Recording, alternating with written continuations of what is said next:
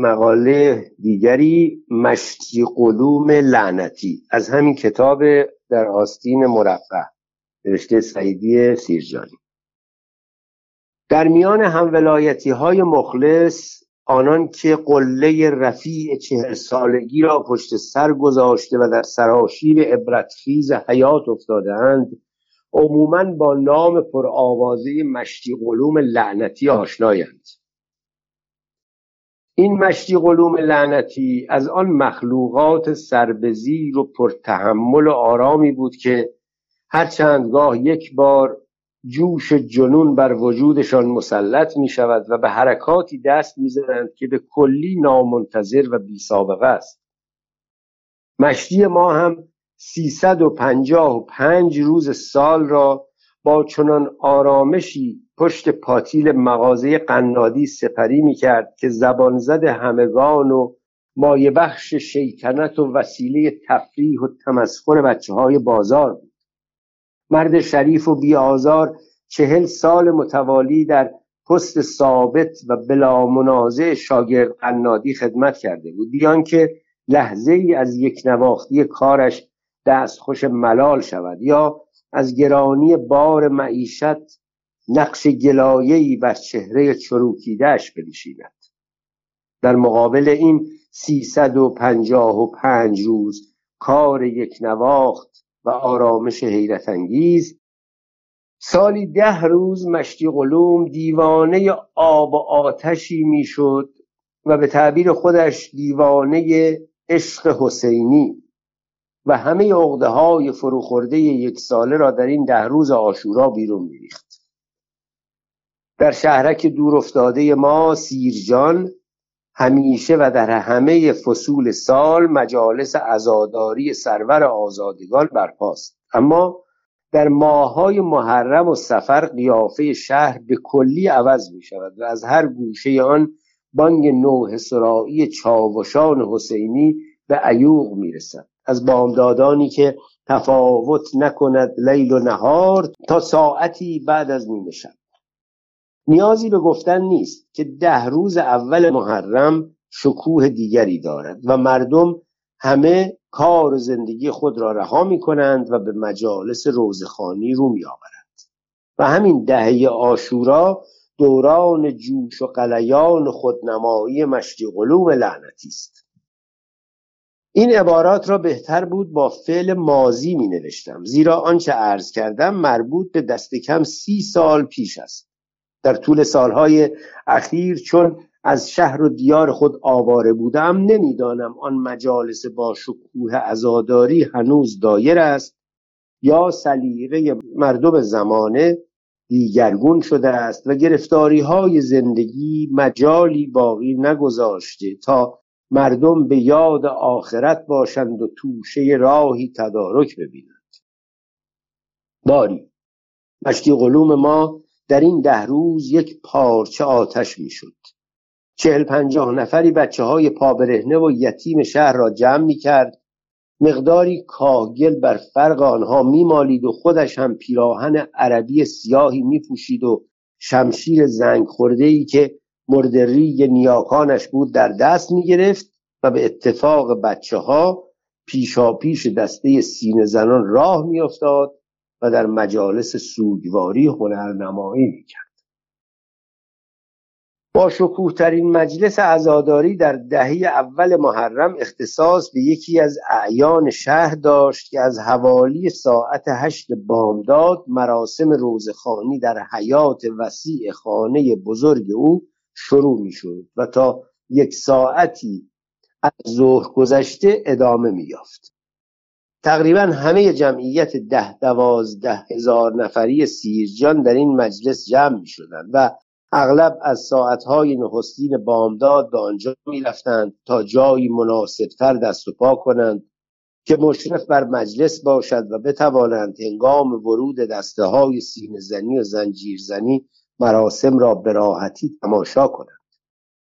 اگرچه در سه چهار ساعت اول مجلس عدهای روزخان به منبر می‌رفتند و چون هنوز استفاده از وسایل صوتی و میکروفون و بلندگو معمول نشده بود با صدای لرزان و بیرمق خود زمزمه ای می کردند اما گوش کسی بدهکار آنان نبود و همه تلاش ها و سرخیزی ها مصروف این بود که در حوالی ظهر با شنیدن نعره مشتی قلوم همه اهل مجلس از جا برخیزند و برای ورود دسته عزاداران کوچه بدهند و مراسم را تماشا کنند. مشتی قلوم نازنین ما پیشرو دسته بود و از دو کوچه مانده به محل روزخانی با فریادی که در هر ازدهامی شنیده می‌شد حرکت دسته را اعلام می‌کرد. به راستی گلبانگ رسای مشتی قلوم بیشباهت به سور اسرافیل نبود چه جمعیت ده هزار نفری با شنیدن نخستین نعره او که های مردم بر یزید لعنت سراسیمه از جا بر می‌خواستند و به انتظار ورود دسته راه می‌دادند و با ظاهر شدن قیافی کاه گلمالی شده مشتی قلوم و شمشیر آهیختش در آستانه در و با شنیدن شعار لعنتش یک صدا جواب می‌دادند بیش باد و کم مباد. ظاهرا فلسفه صفت لعنتی را هم دریافتید که به معنی لعنت کننده است نه ملعون. داستانی که به دنبال این مقدمه مفصل می‌خواهم به عرضتان برسانم مربوط به سی سال پیش است و شرح صحنه است که شخصا ناظر آن بودم. روز آشورای سی سال پیش من هم از جمله مستمعان آن مجلس با شکوه بودم و جایی که به مدد دوستان و عنایت صاحبخانه نصیبم شده بود دریچه اتاقی بود مشرف بر حیات و درست کنار منبر واعظ. یعنی همان نقطه ای که معمولا هنرنمایی سین زنان و تعذیهداری شبیه گردانان به اوج می‌رسد. مجلس با شکوهی بود. زمزمه آخوند روزخان در امواج صداهای گوناگون جمعیتی ده هزار نفری به گوش نمی رسید. سمفونی اسوات مجلس از اجزای گوناگونی ترکیب شده بود. دسته ای که سلوات میفرستادند.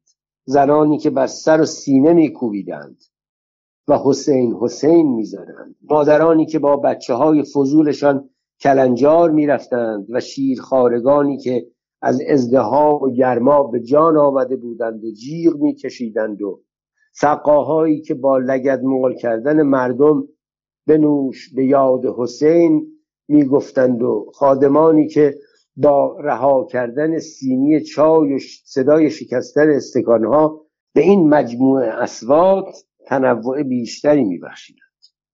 مقارن ظهر فریاد رسای مشتی قلوم مجلس را تکان داد و نزدیک شدن دسته را اعلام کرد. مردم برخواستند و کوچه دادند. لحظه بعد صدای زنجیر سینه زنان و تبل و شیپور نوازندگان و شیهه اسب و نعره اشتران در فضا پیچید و در پیان از مشرق آستانه در خورشید جمال مشتی قلوم طلوع کرد با پیراهن بلند و سیاه با فرقی دود و کاکلی آشفته با دهانی کف بر لب آورده با چشمانی خون گرفته و با شمشیری بر آسمان افراخته و با انبوه بچه های همراهش. مشتی قلوم امروز اندک شباهتی با مشتی قلوم ده روز پیش نداشت. شور ایمان و جوش عذا و شکوه مراسم به او قدرتی بیش از جسه و طبیعتش بخشیده بود. اتم شکافته و الکترون رها شده ای بود که حضورش رعشه بر زمین و زمان میافکند. گویی از عظمت مقام موقتی خیش باخبر بود و می‌دانست که در شرایط حاضر هزاران نفر مردمی با فریاد او همراهی می کنند که در روزهای معمولی به زحمت جواب سلامش را می‌دادند. با شور و خروش قدم در حیات مجلس گذاشت و شمشیرش را در هوا تکانی داد و با همه وجودش فریاد زد های مردم بر یزید لعنت. و جمعیت سودازده ده هزار نفری هم صدا خروشیدند که بیش باد و کم مباد. قدم دیگر را برداشت و تکانی دیگر به شمشیر داد و فریاد زد های مردم بر شمر لعنت. و صدای هماهنگ خلایق اوج گرفت که بیش باد و کم مباد. اکنون دسته موزیک به محل نزدیک شده و صدای تبلها و نفیر شیپورها قلقلهای در مجلس عزا افکنده بود و مشتی قلوم که حیبت جلسه و همصدایی مردم سرمست شور و خروشش کرده بود نعره کشید که های مردم بر ابن زیاد لعنت. و مردم که دیگر در ازدهام بی سابقه و هیجان احساسات به دشواری عبارات او را میشنیدند تاییدش کردند که بیش باد و کم مباد. مشتی قلوم همچنان لعنت کنان به وسط مجلس و نزدیک منبر رسید و من که از نزدیک می توانستم شور و هیجان او را ببینم و صدایش را که دیگر تا حدی نامفهوم شده بود بشنوم نگران این بودم که مبادا مرد عزیز از شدت هیجان و خروش سکته کند که شنیدم با فریادی از همیشه رساتر می‌گوید های مردم بر پدرتان لعنت. از این شعار یکه خوردم و نگران عکس عمل خلایق شدم که فریاد بیش باد و کم مباد مردم از نگرانی نجاتم داد. مشتی قلوم قدمی دیگر پیش نهاد و فریاد زد های مردم بر جد و آبادتان لعنت. و مردم یک صدا تاییدش کردند که بیش باد و کم مباد.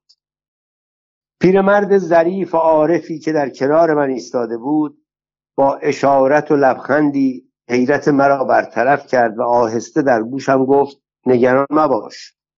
مشتی قلوم هر سال همین وضع را دارد. مردم هم وقتی که به جوش میآیند توجهی به مفهوم لعنتهای او ندارند. هرچه بگوید تاییدش می‌کنند. نمی‌دانم چرا بعد از سی سال این صحنه به فراموشی گراییده بر صفحه خاطر من جان گرفته است. آیا بین شعارهای میوه چینان انقلاب و لعنتهای مشتی قلوم شباهتی هست؟ آیا مردان محترم و پیشتازی که یک بار منکر همه گذشته های ملت ما شدند و روز و شب سوابق 2500 سال بدبختی و بیغیرتی اجدادمان را به رخمان می‌کشند و ما هم یک صدا تاییدشان می‌کنیم و شعارشان را تکرار مینماییم؟ آنان دستخوش شور و هیجان شدند که مجالی برای تحمل ندارند. آیا بزرگوارانی که فرهنگ گذشته ما را یکسر محکوم می کنند داغ باطله استعماری و انحرافی بر آن می‌زنند؟ آن هم نه مربوط به ده بیست سال اخیر بلکه گذشته مربوط به 2500 سال را می‌دانند چه می‌گویند یا سیل انقلاب صد تعقل را در هم شکسته است. همه حیثیت ما ملت ایران در جهان آشفت سامان امروز منحصر به عظمت فرهنگمان بود و بس. حرمتی که جهانیان برای ایرانی قائل بودند و امتیازی که بین او و بعض مللهای همسایه و هم اقلیمش میگذاشتند به فیض فرهنگش بود و بس. اکنون با چه جرأتی و به چه نیتی همه یک صدا شده ایم و یک دست که تیشه به ریشه گذشته خود بزنیم و خط بطلان بکشیم بر آنچه داریم و بسیاری از نودولتان جهان ندارند. آنان که فرهنگ ایرانی را بدون تعیین حدی و زمانی یکسر محکوم می کنند و تاغوتی می دانند آیا دانسته می‌خواهند رابطه ما را با گذشته قرور آفرین منقطع کنند و همه ارکان هویت ملی ما را در هم بشکنند؟ یا غلبه احساسات بدین رهگذار خطرناکشان کشانده است. سعدی و فردوسی و حافظ چه گناهی کردند که می‌خواهیم نامشان را از ورق هستی بزداییم. زبان فارسی و فرهنگ خیره کنندش چه ننگی بر دامن حیثیت ما بسته است که یک باره تردش کرده ایم و همه زمامدارانمان از بیخبون مرید یعرب ابن قهتان شدند و همه مرزنشینانمان از فارسی گویی تبرا می کنند ملت ایران بر فساد و جور آریامهری تقیان کرده است یا به کین نژاد و ملیت و فرهنگ خیش کمر بسته است. در بین زمامداران گذشته فریدون داشته ایم زحاک هم بوده است. شاه عباس داشته ایم شاه سلطان حسین هم بوده است. نیاکان ما هم هر وقت بیداد و فساد پادشاهی جانشان را بر لب آورده است با همین قدرت و صلابتی قیام کردند که من و شما کردیم. اگر داستان کاوه آهنگر اشارتی بدین قیام توده های ستم رسیده نیست. مگر دهها پادشاهی که نه تنها تاج و تخت که سر و جان خود را به کیفر ستم دادند نموداری از بیداری ملت ما نیست. چرا بر سر شاخ نشسته ایم و بن می‌بریم چرا تیشه بر ریشه اصالت و ملیت خود می‌زنیم عجب است. به سرزنش نیاکانمان کمر بسته ایم که چرا هفتصد سال پیش رژیم سلطنتی را به جمهوری تبدیل نکردند؟ در آن عهد و زمان در کجای دنیا مفهوم ملت و حکومت ملی مستاقی داشت که در ایران نداشت. ملت ایران هم چون هر ملت بیدار و زنده ای همیشه نیک و بد زمامدارانش را سنجیده است و هر وقت کاسه صبرش از بیداد ستمگران لبریز شده به مقاومت و تقیان برخواسته منتها این تقیان ها گاهی به صورت قیام ملی و عمومی ظاهر شده است و گاهی با همت سرداران فداکار و زمانی در نقاب طبیبات و ملازمان درباری. مگر قیام ملت ستم زده محمد علی شاه را از تخت فرعونیش فرو نکشید؟ مگر رشادت یعقوب لیس لرزه در ارکان خلافت عباسی نینداخت؟ مگر سرداران و نزدیکان نادر سر ماجراجوی و انباشته از جنون قدرت او را بر سینه اش ننهادند. یقین داشته باشید اگر سلطنت محمد رضا شاه نیز از آغاز و همان فساد و استبدادی بود که در سالیان اخیر سالها پیش از این خشم و نفرت مردم در بدرش کرده چه اصراری است که ما را از گذشته تاریخمان جدا کنند؟ ایران ایران است و ایرانی هم ایرانی خواهد بود تا روزی که مرزها وجود دارد و ملتها ما نیز به علائق ملی خود دلبسته ایم فعلا همه در جوش و خروش انقلابیم. عقده ها و نفرت هایی که در طول سالهای آریامهری در جان و دل ملتم باشته است چون سیل خروشانی به حرکت آمده و همه چیز را در هم می شکند هرچه امروز بریزم شکنم تاوان نیست. هرچه امروز بگویم بکنم معذورم. جای دریغ و تأسف بسیار است. اگر این سیل بنیانکن به جای در هم ریختن ارکان فساد و استبداد و جهالت لطمه بر اساس ملیت و فرهنگ ما وارد آورد. در خانه اگر کس است یک حرف بس است. بله این مشتی قلوم لعنتی در مجله نگین سی و یک اردیبهشت 1358 همون ماهای اول بعد از انقلاب چاپ شده.